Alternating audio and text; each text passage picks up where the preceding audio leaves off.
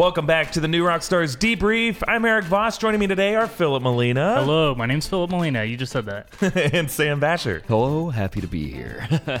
Well, guys, we're talking about some new Captain Marvel TV footage with some exciting new details that might be confirming some things we've been talking about. But also, we're going to talk about some nerd movies that have finally made it to the Oscars, top categories. It's an exciting time, and a Twilight Zone trailer. Yes. Oh, the reboot on CBS Access. It's it looks great. We're going to talk about all this stuff. By today. the by, you're listening to The Debrief. It's a show that covers uh, everything that you need to know from this past week in nerd news. Uh, you can listen to it on the Himalaya app, also, just if you want the audio, or also Apple Podcasts. Anywhere uh, that you get your podcasts, it's available. Yes, yes. All right, let's get started, guys. Uh, we're talking. Our lead story today is the Oscars. It takes place this Sunday here in uh, sunny Los Angeles. Finally, Sunday, uh, sunny.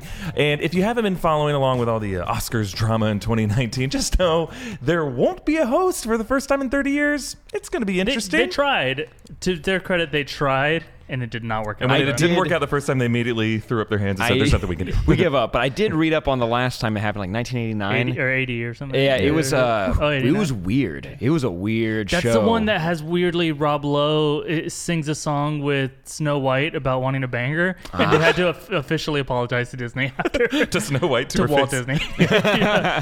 Um, okay, well, here at New Rockstars, we're most excited about the movies that are actually uh, popular that we talked about this they should year. have a popular category. uh, yeah, It's just- it makes sense, you know? What you think? Uh, Into the Spider Verse is nominated for Best Animated Feature, and it's probably going to win that category. And Black Panther is nominated for a bunch of technical awards, but it's nominated for Best Picture. It's not expected to win that award. We'll get into some reasons why, maybe, but it's the first superhero movie to even be nominated, and that's a very, very big deal. I know Kevin Feige's got to be really happy about that. first superhero. First superhero movie to be nominated, About not the, first superhero to tennis deserve shoes. it. Yeah.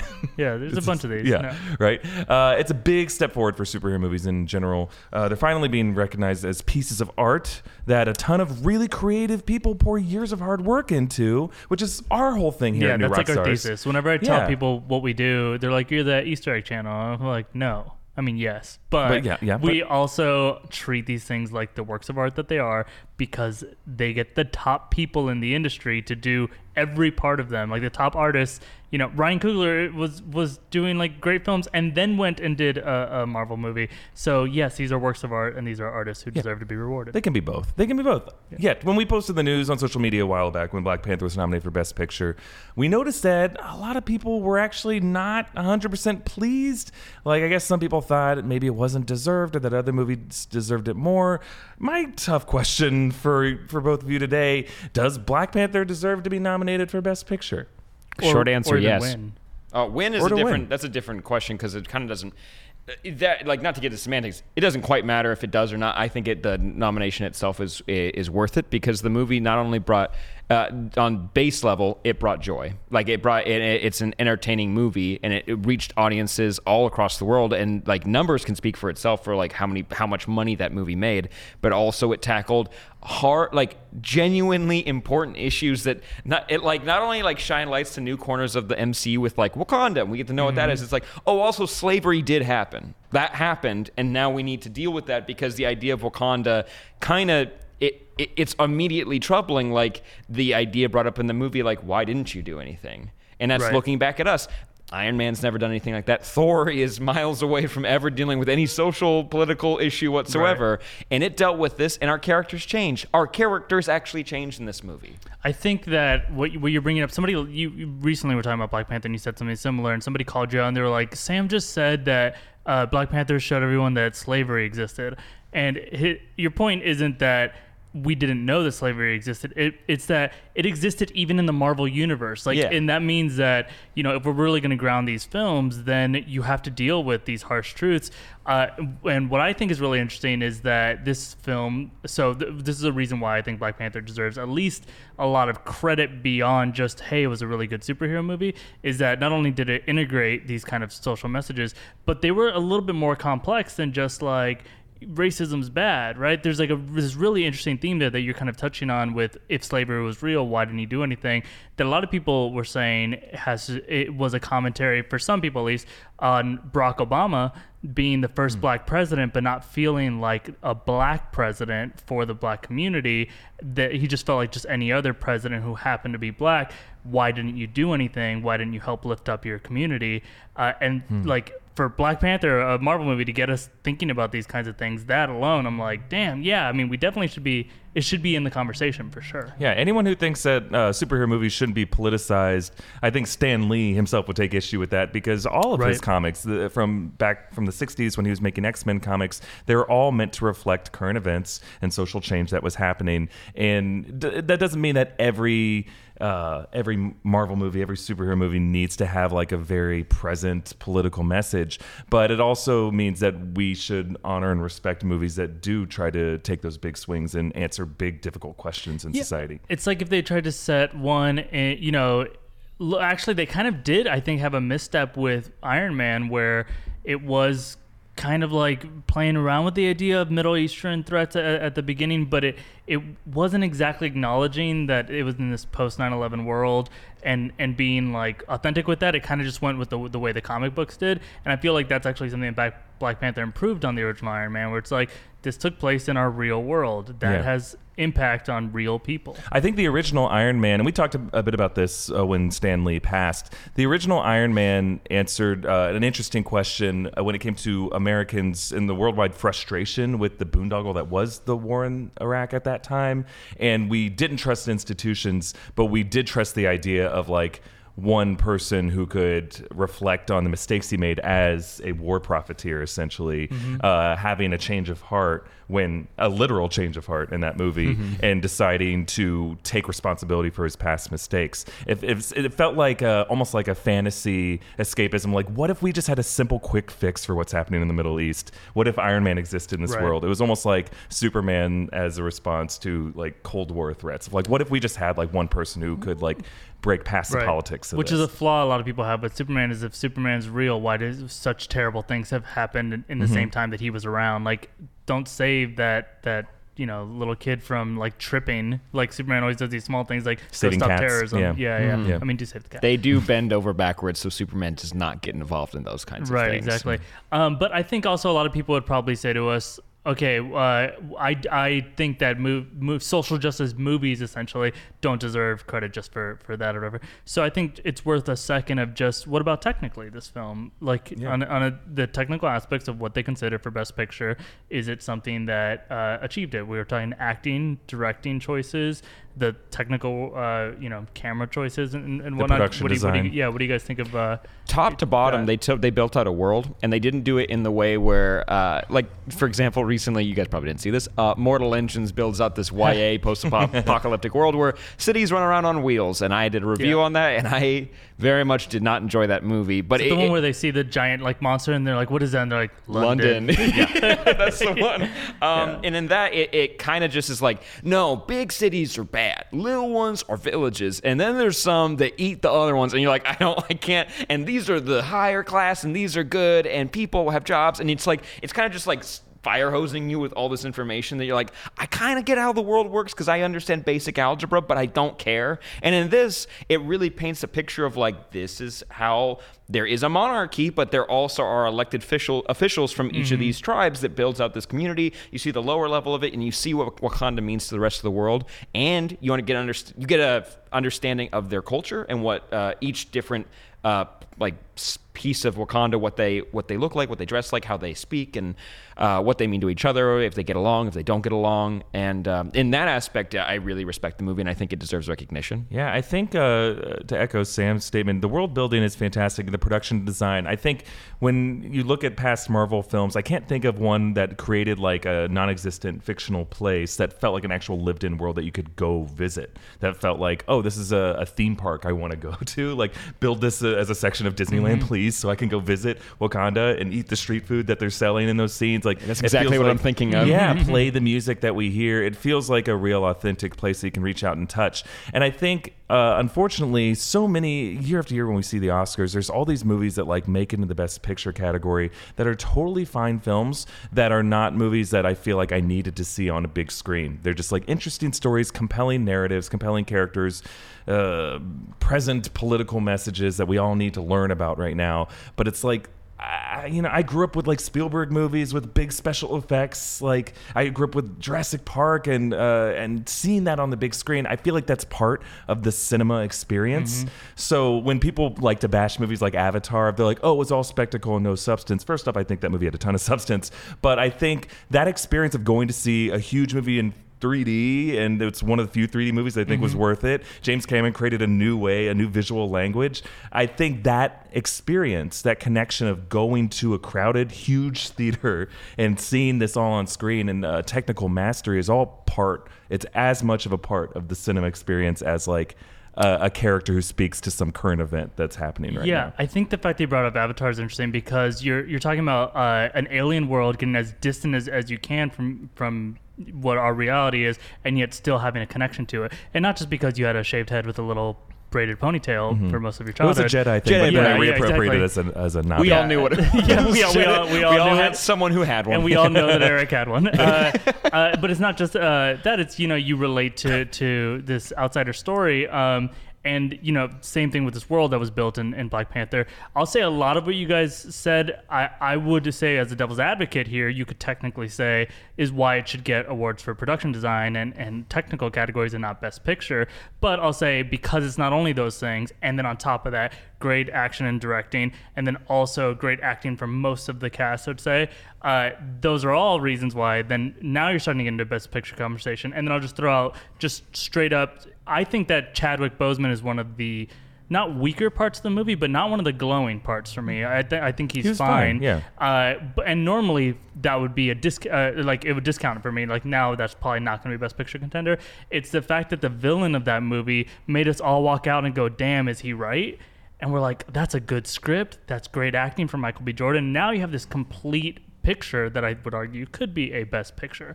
Also, real quick, isn't it about time Kevin Feige just got an Oscar? just, just give him a, a uh, real creative one. I mean, he's won. Haven't Marvel movies won Yeah, in but one like- of the technical but the one that he categories? wants, right? Yeah, yeah. I, I mean, sure. I, I guess my argument is like the guy's a billionaire. Maybe not a billionaire. He's a millionaire several times over. Does he need this? Like, Wait, I who, think who's, who's nominated for best picture isn't a millionaire several times over? I don't know who who made uh see this is my whole thing right like Philip asking me questions. Phil's asking questions. my It's just like this whole thing. This year, especially more than other past years, half of these movies that are in the Best Picture category are not good. They're C plus movies. Like, is Bohemian Name Rhapsody 'em. really good? Bohemian Vice Rhapsody. is that a Vice. good movie? Green One Book. more. Green Who Book. cares about these movies? Roma? And it- these aren't just Roma's He loved Roma. fantastic. Yeah. Roma's fantastic. But most of the time, it's like eight movies that most of you didn't see. But if you do get around to going to see it, you know, it ends up being an incredible movie. Mm-hmm. This time, it's like these are movies not only that people didn't see, or maybe that they did see, but they suck. And it's like, I hope this is a year. Like we're talking. I saw someone post on uh, online. Hopefully, the 2020 election will be, will be the thing that finally destroys Facebook. Like I'm ready for these institutions to be over, and I hope 2019 is the year that finally destroys the Oscars. I'm so freaking tired of talking about these things. It only exists because Harvey Weinstein wanted a way to make more millions of dollars and create jobs for publicists and and create jobs for like entertainment bloggers to speculate on this crap every year that like like I don't care. Black Panther's is a totally fine movie. If we're talking about game changers to get more film, cinematic art to people around the country and to get them to recognize things, you know what? Netflix has been great about that. Amazon mm-hmm. has been great about that. We don't need this artificial, stupid award ceremony every year. Anyway, rant over. Sorry. Yeah. To bum you all Actually, out. I appreciate Yeah. you sharing. Well, I mean, we all know that you would want an Oscar in your in your Right, career. yeah, I'll- I'll take an Oscar. immediately. Give me an Oscar. especially if the Oscars are dead and they don't. They're like valuable collector's Right, items. uh, the views expressed by Eric Voss, by the way, are supported by New Rockstars. I think we're all in, in agreement by that. uh, but uh, uh, we probably wrap this. This Yeah, I don't mean to kill the right? subject. If- it's if- still no. it's about Black Panther. If and- I yeah, may, but- everyone else, the other side of the coin is like the other Marvel movie that came out this year that definitely deserves an Oscar nomination.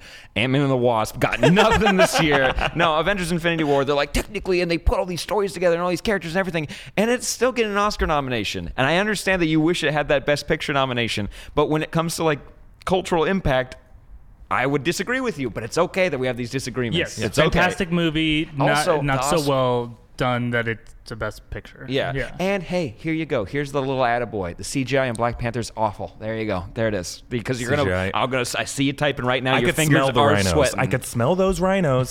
they were great rhinos. No, they were they were okay rhinos. But you know what? They put so much with work into rhinos. production design, the world building. I didn't care that the rhinos didn't look real. Yeah, maybe. Well, on some other Ryan Coogler news that we want to. This just came out that we're super excited about. Other Ryan Coogler news. Ever What Ryan could it be about? news. Uh, Space Jam 2, my Okay, friend. Okay. that Ryan Coogler produced. Yeah, property. he produced. Uh, he's producing this the Space Jam 2, and they dropped a release date of July 26, 2021. Welcome to the Space Jam And 2. they released a picture of LeBron James Toon Squad jersey. Look at that face. Look at that. He's okay with maybe being in this.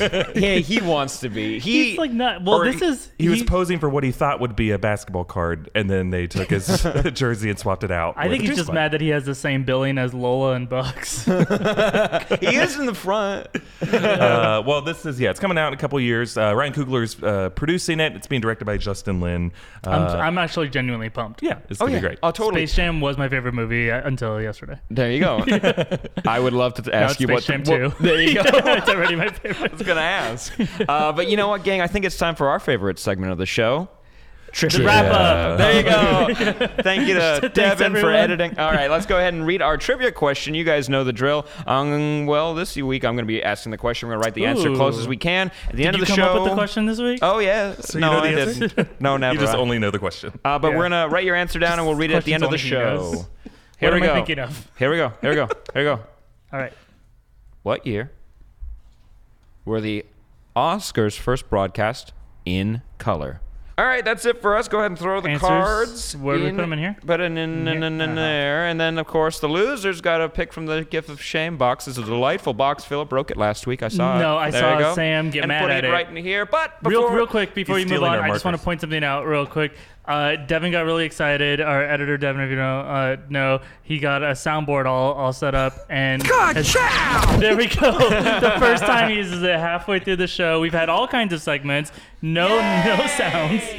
Uh, Last time I trusted someone, I lost an eye. Wow, you got a That's a good couple. one. That's a classic. All right. Well, just no, I don't want. I needed to warn people because they were gonna get startled that out of nowhere we were probably gonna have a lot of sounds and we hadn't had any yet. Okay. A good one. That was- Philip. that was It'll a good so much one. funnier with the rim shit. Yeah. Ooh, we should get right, you a little Sam. iPad to like pick the next one. That's a good one. But Debrief us on something else. check this out. We got a few quick updates from a previous story we talked about. Recently, we mentioned that Tom Hiddleston may not actually appear as Loki in the Disney Plus Loki show. Maybe just do some voiceover or something like that. But when answering an unrelated interview question this week, Alan Horn, chairman of Walt Disney Studios, said Hmm. that we're doing a series with Tom Hiddleston playing the Loki Oh, character. So great. hopefully that settles Yeah, that. th- which was the biggest worry. It was like, oh, younger Younger Loki, Loki? Loki kid. Kid, Yeah. Yo- Loki hey, Kid Yoki. Kid Loki. Baby Loki. Kid Yoshi is my rap name.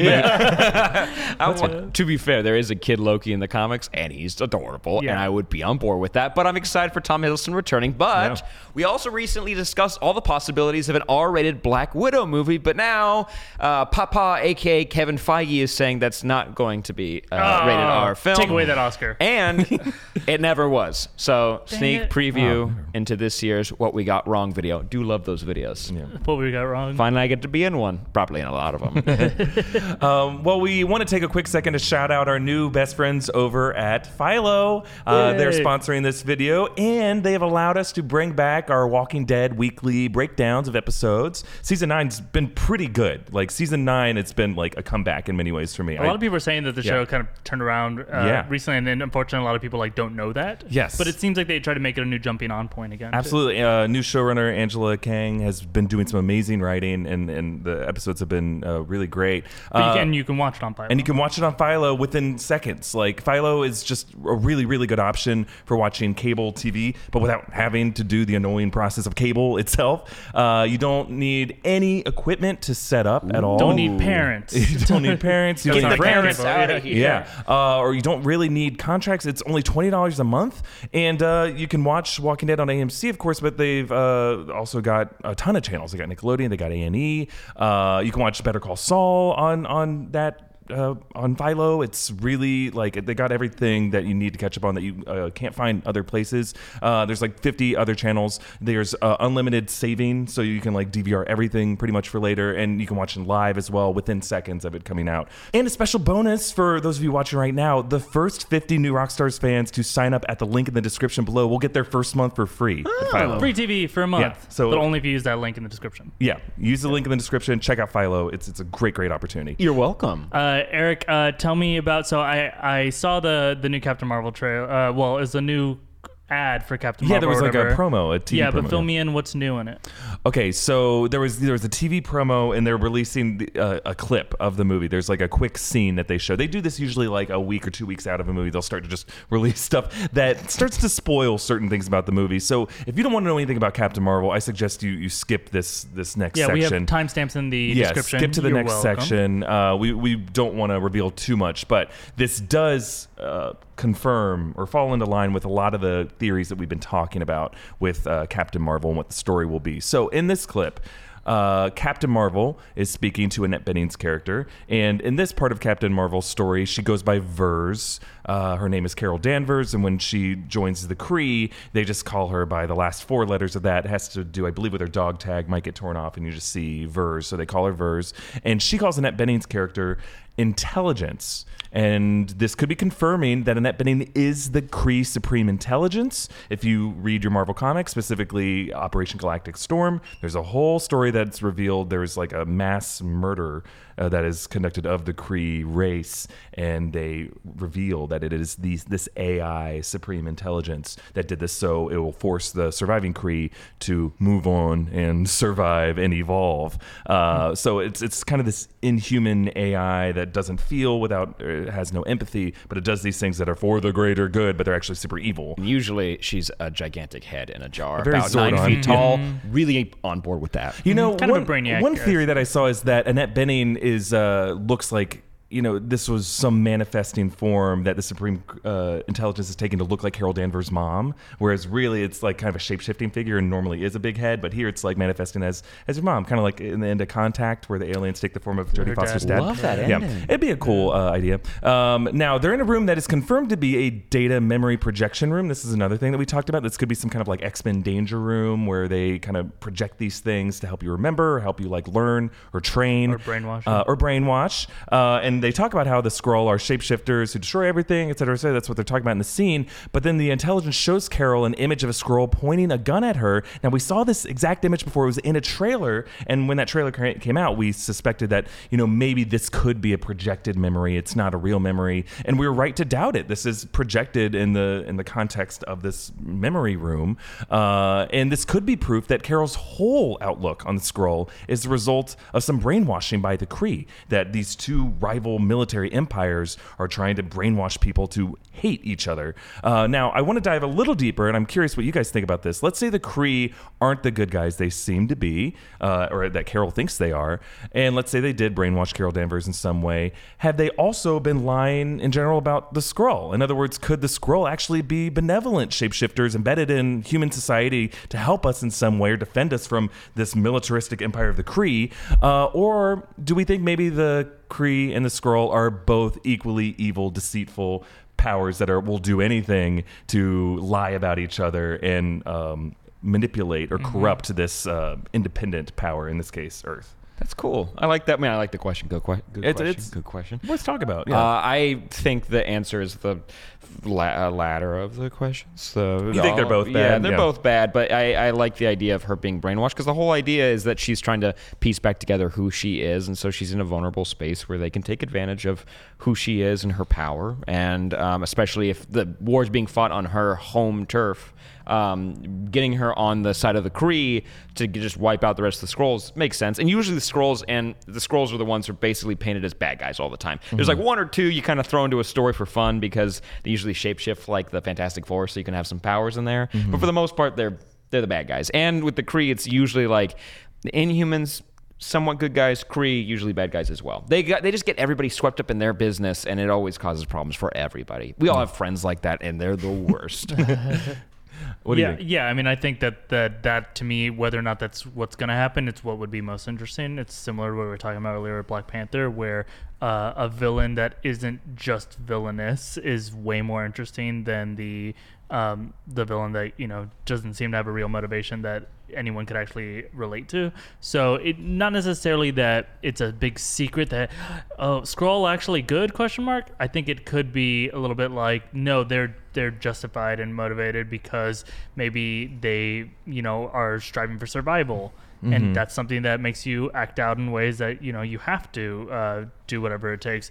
And I think also there's there's a lot there, um, both politically, but all, even like biblically, like just these stories of of two, not necessarily just races, but like groups that used to be um, could, like came from the same source and then had some reason or another to like split up and then they paint each other as like the most evil when it's like they kind of come from the same kind of thing. I wouldn't be surprised if they they map some of that over this too. You know, it's interesting. We're now seeing a phase into Marvel of like expanding beyond like the world, not just into other planets or other dimensions, but like other races of intelligent life. Like we saw it in the, with the Nova Corps on Xandar, uh, we saw it with Asgard, but now like there are other big like armies that are in this like constant civil war with each other with the the Kree and the Skrull. And I we're talking about the idea of introducing politics or art reflecting life like you there, there's a comparison there. There's a nerdy grad student thesis essay there about how the Skrull could be based on uh, American views of communist spies of people they shapeshift they talk like americans but they aren't americans. They're actually trying to subvert and destroy you. And the uh, kree being uh, the american or the soviet view of the americans of these people who are just brainwashing and forcing people to conform and they have their own like weird genetic and, and skin color conflicts within their society so they aren't so high and mighty either. Uh, so i like this idea of looking at the perspective of what's another independent planet or race of people that are trying to be corrupted by both sides and telling a story from that perspective, whether it be Cuba or Vietnam or one of these other spheres of influence that these big global superpowers, or in this case, universal superpowers, are trying to corrupt and get mm-hmm. to their side. And Captain Marvel, it sounds like from the trailer, is interested in not being part of it at all. She just wants to end this war and get Earth out of it, which I think is the best way Yeah, to I, go. I bet there's going to be. Um, uh, I hope there is at least like a, a moment there that can relate to anyone who's who's done like military service or whatever, where it's just that idea of following orders and identifying as a uh, individual versus a member of an army with a greater purpose. And if there is, uh, if it's okay to follow orders that you don't necessarily believe in, those kinds of things. I have a feeling that they'll they'll definitely have that moment where you know it's almost like she throws off her badge kind of thing. Yeah. But It's not, yeah. Um, well, the directors of Captain Marvel have given a supremely vague detail about the Stan Lee cameo in Mm. Captain Marvel, uh, saying that the scene in which he appears in the movie felt right, in their words. It's also been reported that Stan Lee previously filmed a cameo for Avengers Endgame, but no word on any movies past that. We don't know if he's going to be in Far From Home. Kinda, it kind of feels appropriate if Yeah, it, it if feels it right. If it's with Endgame, it's the final chapter of this uh, story, these 22 movies that started with Iron Man in 2008, and Endgame is the end of that era. So Right. hopefully that. And I, I like the way the Deadpool 2 used the cameo where it was just like a mural, or the way that actually the Marvel Netflix shows did it where it's just a picture in the background. I always thought that was kind of sweet. So Yeah, Yeah. for sure. Um, but we got some other news this week. Sam, what have you heard? Not as exciting, I'll tell you, gang. Uh, we knew this day would come, but that doesn't make it any less sad, especially for your old pal Sam, because I uh, really love these shows. But Netflix has officially canceled Punisher and Jessica Jones, the last of the Netflix Marvel series. At least we still have Iron Fist. At least we still have Iron Fist. At least we got our Iron Fist gang. uh, though Jessica Jones has a season three coming right down the pike. Uh, and Krysten Ritter said, I am proud of how we complete JJ's journey. So hopefully they got enough notice to wrap that story up nice Yeah, and tight hopefully. Yeah, that'd be for good. this series. Also, just putting this in there, a little ad lib. I would very much enjoy maybe like a send off, like the end of a comic series where all the characters get to show up one more Oh time. yeah, another cameo by Yeah. all of them. Yeah, that'd be good. But like the last episode of Source Code Nerd. There you go. yeah, the whole gang. Uh, but there he is. Scary. it comes out of Like, nowhere. it fills my heart. All right, but so again, we Breaking. we knew this was coming, right? We knew this Philip's was coming. heartfelt like rem- memory is a joke today. Sorry, I cut Oh you no, off, no, but- you're good. yeah. But we knew this was coming because Daredevil, Iron Fist, Luke Right. Cage, and Defenders Yeah. have all been canceled already, long time ago, far, far away. Uh-huh. But an interesting Hollywood Reporter story came out this week, digging into why these shows were canceled. Now, there's going to get like we're gonna get a little inside baseball here for a second. all right. Buckle up, get your baseball. Batter up. Close. Inside. There you go. Yeah, play, you do not play baseball inside, by the way. Uh-uh, Makes a don't. mess. It's very dangerous. well, I'll try to keep it brief. Basically, Disney already owned these shows. Netflix was just licensing them for so much money. We're talking mm. Tons of money, hundreds even. And now Disney's over that arrangement. So soon there will be only one place you can find Marvel television, and that's Disney Plus ABC, which Disney owns, and they were the one producing this show. Uh-huh. Freeform, which was ABC Family, so Disney owned. Hulu, which Disney owns, and Fox and FX, which Disney owns very soon. So they're they're just pulling it back in under Disney, which I think is kind of what, what we we know. But I also read that article too, and I think the interesting thing is apparently all the studios are doing that. They're like bringing everything home. That's why that big Friends deal almost like didn't happen. They were taking Friends off of Netflix, and everybody freaked out. So right now, how like Netflix has everything and Hulu kind of has the rest. It sounds like pretty soon that's all going to be dead. And it's all becoming exclusive, right? yeah, they don't want to, and no, one- they don't want to license anymore because they can Ah. make much more money on just keeping it in house and then getting people's monthly subscriptions and then and bringing it all together. So the countries are closing down their embassies in other Yeah. countries, shutting down the foreign exchange programs, bringing the troops home. Bringing the kids, bringing the troops home. Yeah. I like that now. Yeah, the DC Universe example, keeping all the people in one house. Yeah. All the DC characters. No more CW shows. That's a lie. Batwoman's coming right down the pike. But also, we've mentioned on this channel the Disney Fox deal and getting all the Marvel stuff under one umbrella. Uh, we've talked about it as a good thing. And if they In reboot case- Daredevil on Disney Plus in some way, it'll now be a lot easier. Conceivably, for him to show up in a Spider-Man movie, for example, Oh, yeah. you know, maybe, Yeah. maybe hopefully more people are watching this app using it but there are well honestly are there any negative implications of all this centralization creatively speaking I mean, in Marvel's case, it's it's a good thing because Marvel's all about the connected universe, right. You want everyone to be able to pop up in each other's things, and the fact that like all the Disney Marvel family is all under one big tent, especially with like licensing deals with Sony with Spider-Man and all those villains, and uh, I believe they have to have a deal with Universal to be able to put Hulk in things, right? So we'll see if those licensing things continue, right? But right now, it seems to only benefit Sony to work with Marvel to make Spider-Man properties.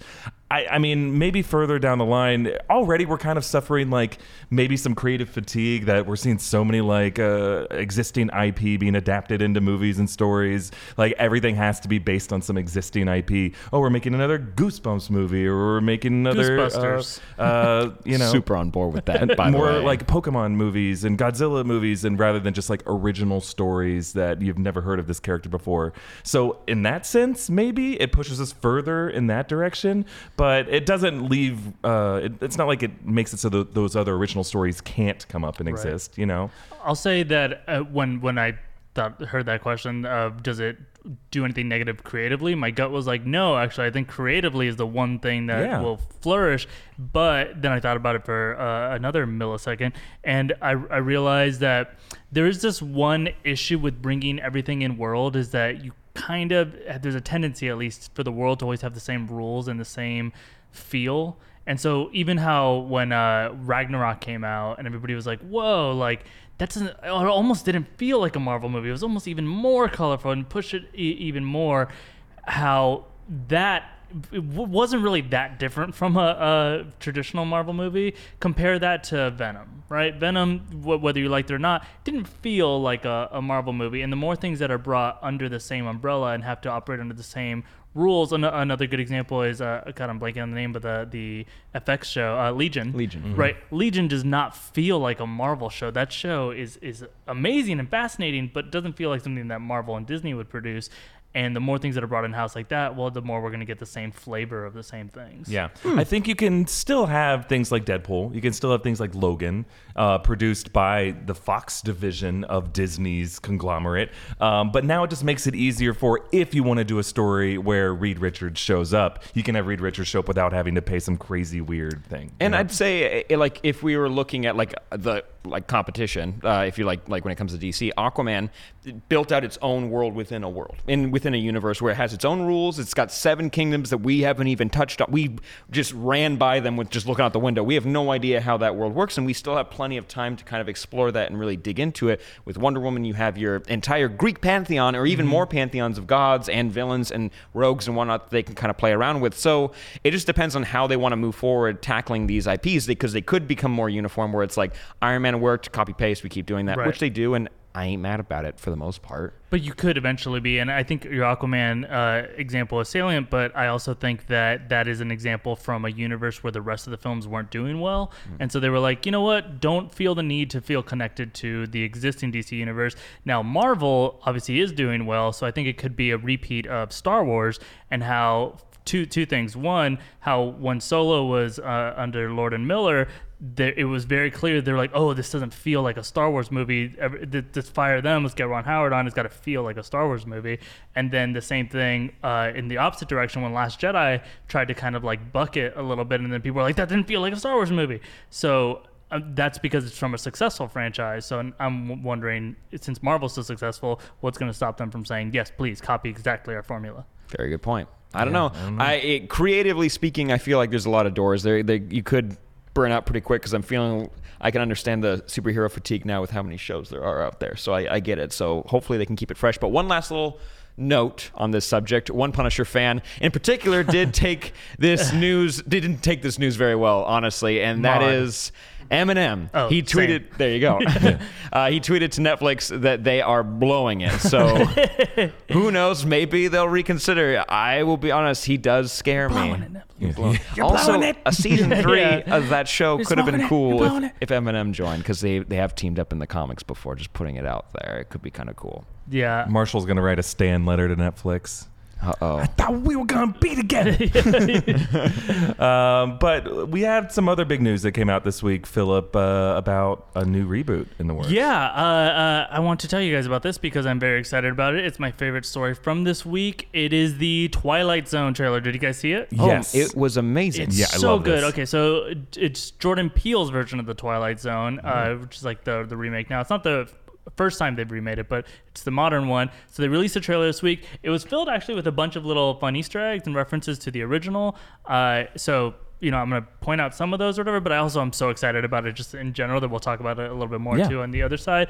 Uh, but first off, there's a lot of clips from the Adam Scott episode, and the episode's actually called Nightmare at 30,000 Feet. Which, if you're familiar with the original series, there's Nightmare at 20,000 Yes. Feet. It's probably arguably the most famous Yeah. episode. It's when that stars William Shatner, and he's uh, afraid of gorillas on the wing. Uh, it's a little gremlin on the on the wing. Uh, so that this episode, though, I don't think is is a remake of that episode. It does seem like if you listen to the dialogue, it's got its own little uh, uh, twer- tweak to it. Okay. I'm gonna say twerking. Uh, It's got its own twerk, Yeah, yeah. It- you know the the bend of the Twilight Zone universe. It seems like it goes in a completely different direction. Uh, but Adam Scott does look like how William Shatner does on the plane, sweating, like he's having some sort of breakdown or other emergency. Um, we also see in the sand later. There's that gremlin. Uh, if we can cut to a shot of that. That's the spooky guy from the the wing. Uh, so uh, obviously it's a reference to that. Is but is it again, a toy or is it like a, Yeah, doll version of yeah, it? I mean, it could be a Beautiful it, doll. It could be, but potentially meaning that this Twilight Zone takes place in our universe, and somebody had a doll of, that or something. Who would have a doll of Uh, but then uh, also the airport that Adam Scott goes to is called Northern Gold Star Airways. Uh, and the original one was Gold Star Airways. Maybe it's after a merger or something. Very cool. Uh, we also see, if, if you're familiar with a lot of these episodes, um, there's so many references. There's that fortune telling machine. We got a picture of that. That's from the episode Nick of Time, where they go to a diner Yeah. and uh, they keep asking the fortune telling machine questions about their future, and it's eerily right. Um, it's got a good message on it too. But the couple um, goes to that diner. It's called uh, the Busy Bee. And there's Oh, a right. clip of a cop wearing a tie, uh, Oh. also uh, that's featuring Santa's mugshot, which could be a reference to the drunk Santa from Night of the Meek. There's so many references here. I do I love, love this. episode. Yeah. Yeah. Uh, there's uh, a chalkboard with the name James Embry on it, which is the name of the kid that beat up Eric in elementary school. But also, that kid was named after a World War II pilot uh, in the episode King Nine Will Not Return. Oh, wow. Uh, and Adam Scott walks by a wall advertising a mission to Mars, and the trailer has a lot of monkeys in it, and monkeys and Mars are a big part of the Twilight Zone. That's just a couple of my favorite things that I noticed. But uh, if you're a fan of the original, you probably saw a bunch of stuff too. What I actually want to talk about, and I'll stop talking in a second, I swear, is why now? Why did we get a Twilight Zone right now? Oh, ooh, I mean, uh, Black Uh, Mirror. Mirror. Yeah. There we go. Okay. Black Mirror. Black Mirror, Yeah, sure. Black Mirror is super popular. I mean, it's it's an interesting time for it, right? It's great that they got Jordan Peele to do it. It seems like the new career path that he Mm-hmm. set on after doing Key and Peele was like kind of these horror, social horror stories that feel like episodes of Right. the Twilight Zone. So he is kind of like the Rod Serling of our generation right now. And there's something about like just like uh, the moment we're in in history that feels like we are in an alternate universe. Some have called it Darkest Timeline. Hashtag Darkest Timeline. The name of my comedy Good show every first Friday. But it's uh, the reason why I chose that name for it is it feels like all of life right now. There's are there are bad things that are happening in the world that are out of our control, and it just feels like it feels fictional in a weird way Yeah. that someone made a choice with a ripple effect that led us to where we are right now. But also like right now, there's a lot of theories of you know everything is fictitious. Uh, to quote uh, Michael Moore, "We live in fictitious times." Like it feels like people are uh, they don't trust any news sources anymore, uh, and that you know there's the whole thing of the Mandela effect where people don't believe history. You they- earlier accused me of making up that Whoopi Goldberg was on Star Trek. I said, "There's no way Whoopi Goldberg was on Star Trek." Yeah, of course she was on Star Trek. Apparently, uh, so I think right now we are in a very Twilight Zone era, and it, it speaks to this kind Yeah. of lingering anxiety that we all have. I think that that's kind of what I'm feeling too. Where I obviously also thought Black Mirror was a huge hit. Why not have you know the OG Black Mirror come back? But I do eh, think that there's something Black Mirror is is, is kind of myopic in its idea that it's about technology and how that's going to doom us. When it's like, oh, we've been dooming ourselves for a long time, like way before the internet, and that's really what the original Twilight Zone was was all about. It and you know come out in the late 50s, but definitely in the in the 60s, it's it's thriving, and that's like this maybe one of the last times where society was that scary to be a member of and everything felt like it was it was shaking up. And Rod Serling was was definitely somebody who kind of like Stanley was like I want to use sci-fi and, and you know uh, fantasy storytelling to reflect themes about how we actually are living our, our day-to-day lives and so there's a lot of political commentary in there uh, that is hidden beneath sci-fi and I think it's exactly what Get Out is I think Get Out is exactly a Yeah. Twilight Zone style movie it's not about technology being our downfall it's what if you know the things that we're already experiencing uh, just were heightened to Yeah, an fears of society, of different Right. social paranoia So I Yeah. think there is a white space left over by Black Mirror that has nothing to do with technology. Yeah, Interesting. I agree. Yeah. And I Yeah. do enjoy that, like, it is about like a darker timeline. It is these darker stories, but also it's you're meant to process it too. There are plenty of stories that you always hang on to from Twilight Zone where it's they are more negative, but kind of like San Junipero being that like splash of light in the Right. middle of Black Mm-hmm. Mirror's like deep dark abyss. There's a lot of Twilight Zone episodes that I walk away from that are, are really near and dear to my Yeah. heart that I would like, like you're saying, with kind of the way that we're dealing with current culture. It's like take that story and figure out a way for regular audiences or anyone paying for CBS All Access to like be able to distill that down into finding some peace in their personal In life, their maybe. pig face lives. But also dive deep into the really crazy sci-fi because I'm all on board with It's that. so, it's so good. So uh, I want to know what you guys think. Are you guys going to get CBS All Access now? Is that, are you guys? For this, Maybe. yes, Yeah. I think so will. too. I want to see Yeah, some I of the think other this might have programming been it. options. I on it, almost yeah. did for Star, Star Trek Trek, yeah. because it was very good, but little little They don't Whoopi have Whoopi Goldberg. Goldberg. Yeah, She's they not need on Whoopi. that one. Yeah, They you don't can have get her Gotta on the get- gotta video get Whoopi, already. yeah. got to get Whoopi. Uh, what What are some other big things that came out this week? Uh, Philip? man, this this week had a lot of uh, really interesting news. Uh, and so, just kind of wrapping up on some of the more um, fast stuff that we don't really have too much time to go into. Uh, contrary to earlier reports, it does sound like Margot Robbie actually is going to be in James Gunn's Suicide Squad 2 after all. Oh. I know it sounded like they were recasting, and maybe Will Yeah. Smith's not going to be in there because he's stuck as a genie now. But uh, also, uh, we heard that Armie Hammer was being considered for the lead role in the upcoming Matt Reeves The Batman movie, and then Armie Hammer was like, nah. Nah, dude. nah, dude. Yeah, it's a shame. He would have been good for it. I think. Yeah, he. I think everybody was like, "Yeah, I could see that. Darken his hair. That's Yeah. it. Yeah. There you He's- go. he's basically, he's Batman. Uh, but no, he's not. Uh, but maybe he will be. I don't know. Star Wars Episode Nine. Uh, they announced that the trailer for that is going to be on Endgame. Does anybody Ah. else think that they're like, yeah, we're not gonna do anything else other than Endgame until Endgame is out, and then we'll start Star Wars, and just Disney will just Oh, like yeah. control our lives. Like Yeah, every It's yeah. week. just- well, yeah, we super on board with that. I'm then I'm Pixar awful at running my own life, so I'd love if they took over. yeah. Yeah. Disney would do a great job with your life. Yeah, I know, right? Like Yeah, yeah, it's crazy. I'd yeah. have better skin. Yes. Uh, that's it. Um, so, and then uh, Captain Marvel. A lot of people were talking about how Captain Marvel is. A lot of people are thinking um, it's gonna underperform because they're like, oh, it comes out real soon, and we haven't even been talking about it. Uh, is it gonna blow it? Is it gonna be a, a disappointment? Uh, its ticket sales have already surpassed uh, both Aquaman and Wonder Woman's pre-sales. So, and those were pretty anticipated movies. So, even though we're not talking about it that much, it sounds like we're all kind of like mindlessly like, yeah, yeah, Endgame, Endgame, as we're buying our tickets Right. for, for Captain Marvel. Sounds like yeah, you have to see the opening act of Captain Marvel Exactly. to, to yeah, get it's the Pixar yeah. short, but before uh, Absolutely. Endgame. we'll see if uh, repeat viewings hold up as much because what made Black Panther so much money is like people saw it over and over and Right, over again. So we'll see if that's true for Captain Marvel. Yeah, well, it just depends on uh, how good it is. Yeah. Uh, and then uh, another uh, uh, DC property, uh, Birds of Prey, uh, released another picture. Hmm. Uh, well, one was were they both leaks? They might have both been leaks, but it shows uh, Margot Robbie uh, carrying a bunch of belongings uh, as Harley Quinn. Kind of looks like maybe she got dumped, or at least that's what I look like when I got Oh. dumped. Uh, I definitely had to take my Pack skates and my ba- my baseball bat. uh, to get these childish things out of my apartment. Uh, but maybe she got dumped by the Joker. Maybe Oh, that's, why that's he's not in there. Maybe Yeah. she has to, uh, you know, go sleep over at a girl's place, Mm-hmm. and then they decide to be criminals. Uh, another one shows Mary Elizabeth Winstead as a huntress, and she looks badass. Yeah. but she Ooh, also yeah. kind of looks like she's wearing like normcore clothes. You know what I mean? Just like uh, like stuff you get at jacket? Goodwill. Yeah. Yeah, the the windbreaker you get at Goodwill. I love that chain. Uh, yeah. uh, she also has a chain and a gun, like Yeah. you do at Goodwill. Uh, yeah. Uh, but that's our in other news segment. It's super cool. Yeah, I'm very on board with this Birds of Prey uh, movie. Yeah, I'm too. Well, now comes the time for our new rock stars debrief lightning round. Lightning round. Oh, Now I understand coming in handy. why there we're it is. doing this. It's great. this was all a big build up for the lightning, Um, well, which you, lightning has no sound. That was the thunder round. the thunder round. You guys tweet us questions. I'm gonna fire them at my co-hosts. Uh, we have to answer them as quickly and without hesitation as possible. Uh, and are we ready?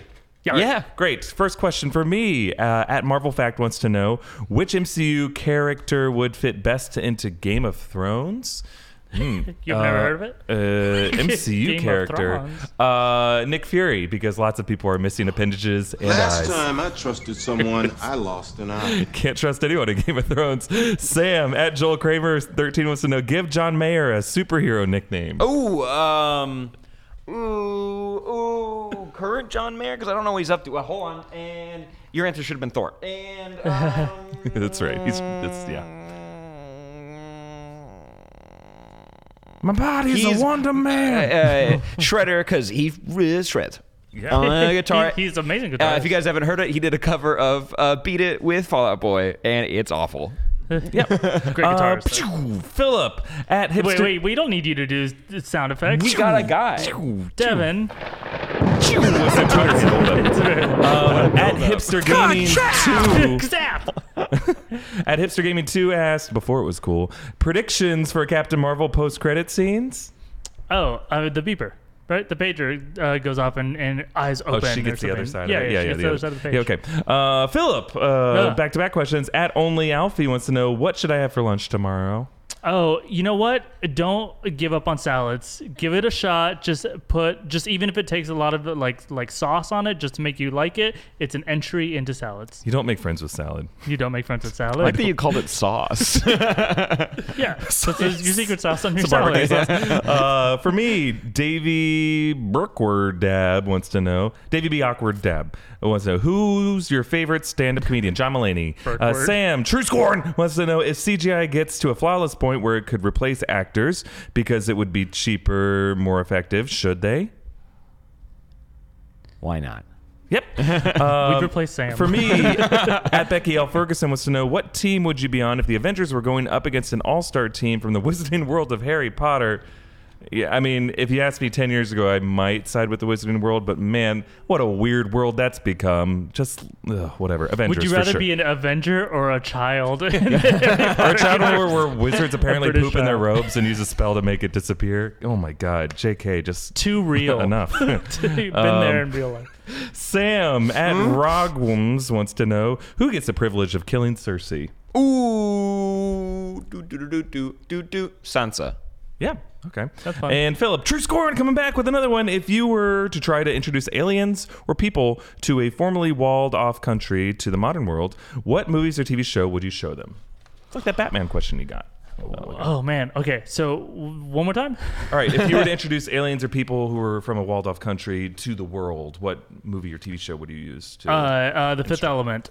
Just, just because there's, there's that, that montage in there where she rewatches all of world history. Just the, Yeah, the exactly. 10 second clip from. Uh, and then yeah. they'll think we're so cool. Oh yeah. Uh, well, great. Thank you for asking all those questions, guys. Keep them coming. But now we're moving on to another part. Oh yes, it's 15 seconds shout out. Now it's personally, I know I said trivia was my favorite portion, but of the show, but this is actually I lied to you, and you can go ahead and yell at me in the comments. But it's time for 15 second shout outs. Where for 15 seconds we plug or ramble about anything that we want. Sam, why don't you start? Thank you very much. I'll go first. I would like to ramble. About a new comic. Ooh, I know what it is. It's a new comic from DC Comics called Naomi, and it's about a normal girl who happens, Superman happens to, in the middle of a fight in the sky, crashes down in her city for 10 seconds, flies back out. And it's the biggest thing in her small town. And somehow, possibly, she now can figure out maybe she's special too. Maybe. Is she tied to what happened? Ba, ba, ba. It's really good. If you want a new mystery, check it out. Great. For my 15 seconds, uh, Friday, March 1st will be our second version of Darkest Timeline comedy. It's a nerdy showcase. They do it the first Friday of every month. Joining me this month will be Philip Molina coming back. We got Matt Raub from Smosh. Now Smosh is back, apparently. Nice. So is Matt Raub. Uh, and Becca Scott. You've seen her here at New Rockstar. She does Geek and Sundry stuff, plus a lot of really, really funny people. Tommy uh, Bechtold is coming. Philip's also funny. I didn't mean to say the first group of people wasn't funny. Uh, everyone there, it's going to be a lot of fun. If you were there the last month, you knew how much fun and, and goofy this is. Uh, so it's just going to be a night of nerd comedy that you can see at Acme Theater in North Hollywood uh, at 8 p.m. And then follow me on Twitter for more details and tickets and stuff. And Philip? Uh, I want to plug Doom Patrol, but I want to kick it to my salesman Sam. Thank you. It's on DC Universe and it's worth the subscription. It's the wackiest, waviest, wiggliest show you could ever watch. It's if you want your superheroes with a side of sad and a little side of crazy and all in jokes and good times and giggles, go ahead check it out. Great. Thank you, Um, Sam. Thank Thanks, you. everybody. And uh, let's return to the trivia question that we asked earlier. A reminder that our punishment is the gift of shame. The wrongest answer, as decided by our judges, will have to draw the task or gesture from the gift of shame box that uh, Sam, Sam broke, broke. last week. Didn't break it. Phil Uh, broke it. The winner will say our goodbyes, uh, and hopefully uh, the loser's motion will be turned into a GIF. Follow us on social media. Your emotions understand will be turned into a We're talking about yeah on Twitter. All right. So what was our question? Oh, Sam? well, first up, we had a question. It went a little About like this. What year were the Oscars first broadcast in color? First up, we got FEMA right here saying 1956. Interesting. Okay. Uh, Sam said 1968. And Eric said 1965. As we all know, Price is Right rules. Before we go to the Oh yeah, answer. the closest without going over. Closest without going over, and the answer is 1966. Woohoo! Oh, So wait, wait, Eric wait. is the closest without going over. Can I shake your hand? Yes, I'll take Sam it. you. went over. I went over. Did you go? You went over. I went under. You went under. I went Uh, over. So I lose. I'll take this loss with a badge of honor, and I will pick my gift of shame. For our audio listeners, make sure to uh, follow us uh, at New Rockstars, and you can see this gift that Sam's gonna have to do. Sam, what is it that you're gonna have to do? Laugh at a joke, but slowly realize it's making fun of you, and that blows because that happened recently. So, Aw. Yay! All right, so Sam uh, is gonna jump in front of yeah. Ooh. Oh, Sam. Did you hear my bones break when I did that? Okay, everybody, thank you for watching or listening to this week's episode of the New Rockstars Debrief. Uh, I would like to thank our hosts, Sam Bashor at Sam Bashor, Philip Molina at Fimo, and me, Erik Voss at EA Voss. And a reminder that this is available in audio form or video form, so if you're doing one, you can go re-experience it on the other. Video is at youtube.com slash new rockstars, and you can get the audio anywhere that you listen to your, our uh, podcast, specifically if you use the Himalaya app. You can actually leave comments on that podcast, and it supports our show directly if you go through Himalaya. Comment and tweet at us at New Rockstars. Like this video or podcast, share it around, subscribe to New Rockstars for deep dives into all the stuff that you love in the world of nerd. See you next week, guys. Bye bye. Sam, that mustache is is perfect for you. Thank you.